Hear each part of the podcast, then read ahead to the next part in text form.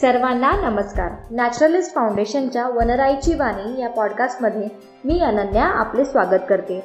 जो नऊ भाषांमध्ये पॉडकास्ट मालिका सादर करणारा एकमेव उपक्रम आहे. या पॉडकास्टद्वारे आपण वन्यजीव संरक्षण नवीन वैज्ञानिक शोध आणि सरकारच्या पर्यावरण धोरणाबद्दल चर्चा करणार आहोत. आमचे ध्येय निसर्ग शिक्षण अधिक सोयीस्कर सहज उपलब्ध आणि आनंददायक बनवणे हेच आहे.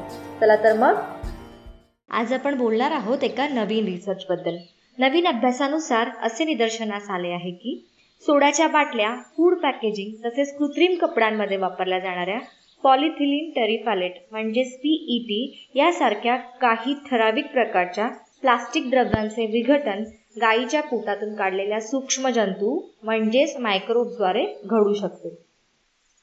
आपल्या सर्वांना माहीतच आहे की गाय एक शाकाहारी तसेच रवंत करणारा प्राणी आहे. गायीचे पोट हे मूलत चार भागांनी बनलेले असते. रेटिकुलम ॲबोमेझम ओमॅझम आणि रुमेन.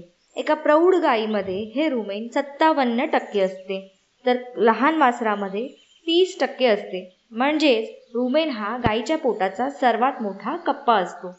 गाय साधारण पाचशे ते सहाशे मिनिटापर्यंत रवंथ करत असते. तेव्हा रवंथ करण्यासाठी याच रुमेनमध्ये साठवलेले अन्न वापरते. साधारण चाळीस ते पन्नास वेळा रवंथ केल्यावर पुन्हा हे अन्न याच रुमेनमध्ये फर्मेंटेशन करता ढकलले जाते. या रुमेनचा पी एच साधारण पाच पूर्णांक नऊ ते सहा पूर्णांक पाचच्या मध्येच असतो. यात बरेच फॅटी ॲसिड असतात ते पुढील प्रमाणे आहेत. ॲसिटिक ॲसिड साठ ते पंच्याहत्तर टक्के प्रोपायनिक ॲसिड वीस टक्के ब्युटॅरिक ॲसिड पंधरा टक्के तसेच काही प्रथिने देखील असतात. या रुमेनमधल्या द्रवांमध्ये काही बॅक्टेरिया आढळून येतात. गाय शाकाहारी असल्याने तिचा आहार जास्त तंतुमय पदार्थांनी बनलेला असतो आणि त्याचे पचन होण्यासाठी या सूक्ष्मजीवांची खूप गरज असते. गायीच्या रुमेन द्रव्यातील काही सूक्ष्मजीव म्हणजेच मायक्रोब्स हे पॉलिएस्टरचे पचन करण्यास सक्षम होतील असा काही संशोधकांनी अभ्यास केला होता. शाकाहारी असल्याने गायी कटीन नावाचे वनस्पतीने बनलेले नैसर्गिक पॉलिएस्टर खात असतात. पीईटी याची रासायनिक संरचना देखील या नैसर्गिक पॉलिएस्टरशी साधर्म्य असणारी असते. व्हिएना येथील natural resources and life science विद्यापीठातील वरिष्ठ वैज्ञानिक डॉक्टर डॉरिस रिबिट्स यांच्या मते कठीण वनस्पतींच्या सेल्युलर वॉल्सवर क्युटिकल्स म्हणजेच एक प्रकारचा मेंचट थर तयार होतो. याची काही उदाहरणे आहेत. सफरचंद किंवा टोमॅटोच्या सालीवर असणाऱ्या क्युटिकल्स. जेव्हा बुरशी किंवा बॅक्टेरिया अशा फळांच्या मध्ये शिरतात तेव्हा त्या अशा प्रकारच्या मायक्रोबचे उत्पादन करतात या कटीनला चिकटू शकतात किंवा त्यांचे रासायनिक बंध म्हणजेच केमिकल बॉन्ड्स वेगळे करतात. या मायक्रोबच्या शरीरात होणारे द्रव्य ज्याला आपण एन्झाईम्स म्हणतो हे कटीनला द्रवीभूत म्हणजेच हायड्रोलाइज करू शकतात. याचा साधा अर्थ असा आहे की ते अशी रासायनिक अभिक्रिया घडून आणतात ज्यामध्ये पाण्याचे रेणू कठीणचे लहान लहान तुकडे करतात. जर्मन शास्त्रज्ञ क्लॉडिया रिबिट्स यांच्या मते नवीन अभ्यासात असे दिसून आले आहे की पॉलिएस्टर खाणाऱ्या ऑर्गॅनिझमचा स्त्रोत गायीच्या पोटात असावा. डॉक्टर रिबिट आणि त्यांच्या सहकाऱ्यांनी पूर्वी असेच गुणधर्म असलेले एन्झाईम्स अशाच प्रकारच्या मायक्रो ऑर्गॅनिझम्समधून शोधले होते. संशोधकांना चाचणीत असे आढळून आले की रुमेनमधील द्रव म्हणजेच एन्झाईम्स फक्त पीईटी नव्हे तर कॉम्पोस्टेबल प्लास्टिक बॅगसाठी वापरलं जाणारं पॉलिब्युटायलिन ॲडिपेट टेरेथेलेट म्हणजेच पी बॅट आणि पॉलिथिलिन क्युरॉनेट म्हणजेच पीई एफ जे वनस्पतींपासून मिळवलेल्या घटकांपासून बनलेलं असतं. अशा तिन्ही प्लास्टिकला ब्रेकडाऊन करण्यास सक्षम आहे.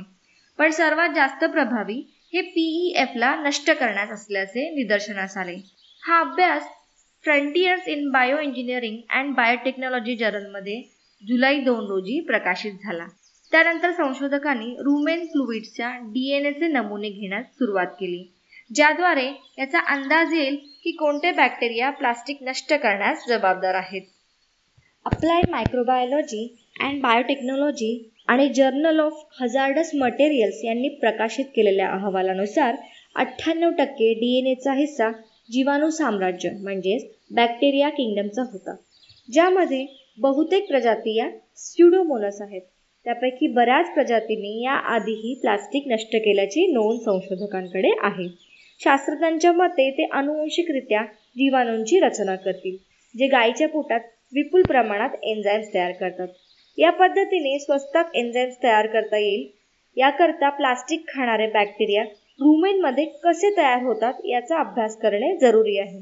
अजून एक नवीन अभ्यासात आढळून आलंय की रुमेन जरी एन्झाईमचा स्रोत असला तरीही निसर्गात हे एन्झाईम सर्वत्र उपलब्ध आहेत. डॉक्टर डेव्हिड लेविन जे मॉलिक्युलर बायोलॉजिस्ट आहेत तसेच मॅनिटोबा डिपार्टमेंट ऑफ बायोसिस्टम्स इंजिनिअरिंगचे बायोटेक्नॉलॉजिस्ट देखील आहेत. त्यांच्या मते इडिओनेल सकायनेसिस नावाची एक प्रजाती पीईटी खाण्यास सक्षम आहे. या व्यतिरिक्त त्यांनी निदर्शनास आणून दिले की विशिष्ट समुद्री प्रजाती तसेच बुरशी जे स्थलीय वनस्पतींना संक्रमित करून कटीनला नष्ट करतात ते प्लास्टिकलाही नष्ट करू शकतील. लेविन यांच्या मते जरी शास्त्रज्ञांनी पीईटी पी बॅट आणि पीई एफ यांना नष्ट करणाऱ्या एन्झाईमचा शोध लावला असला तरी जगापुढे आज मूळ समस्या आहे की या तिन्हींपेक्षा कठीण म्हणजे कडक असलेल्या प्लास्टिकच्या वस्तूंना नष्ट करणे. मित्रांनो हा निसर्ग आपली सतत काळजी घेत असतो. अन्न वस्त्र निवारा या तिन्ही गरजा भागवत असतो. एक सुजान नागरिक म्हणून आपण या निसर्गाचं खूप देणं लागतो. म्हणूनच कितीही संशोधन झाले तरी ज्या प्रमाणात आपण प्लास्टिक वापरतोय ते नष्ट करणं अतिशय कठीण आहे. कारण त्या प्रमाणात रिसायकल करणारी किंवा प्लास्टिक नष्ट करणारी संसाधने आपल्याकडे अगदी तुटपुंजी आहेत. त्यामुळे प्लास्टिकचा वापर अतिशय कमी करा. एक लक्षात घ्या या संशोधनात मुक्या प्राण्यांना देखील खूप त्रास होतो. तेही आपल्याप्रमाणेच या इकोसिस्टमचा एक अविभाज्य घटक आहेत. त्यांच्यावर देखील अन्याय होऊ नये याची आपणच दक्षता घेतली पाहिजे. दर आठवड्याला नवोदित विद्यार्थी संशोधक आणि संरक्षक कलाकार मनोरंजक विषय माहिती आणि कथा घेऊन येतील. म्हणूनच आमच्या चॅनलला फॉलो करा. संवीक्षण आणि जागरूकता याच्या आश्चर्यकारक प्रवासाला सुरुवात करा. भेटूया पुढच्या वेळी. तोपर्यंत नमस्कार.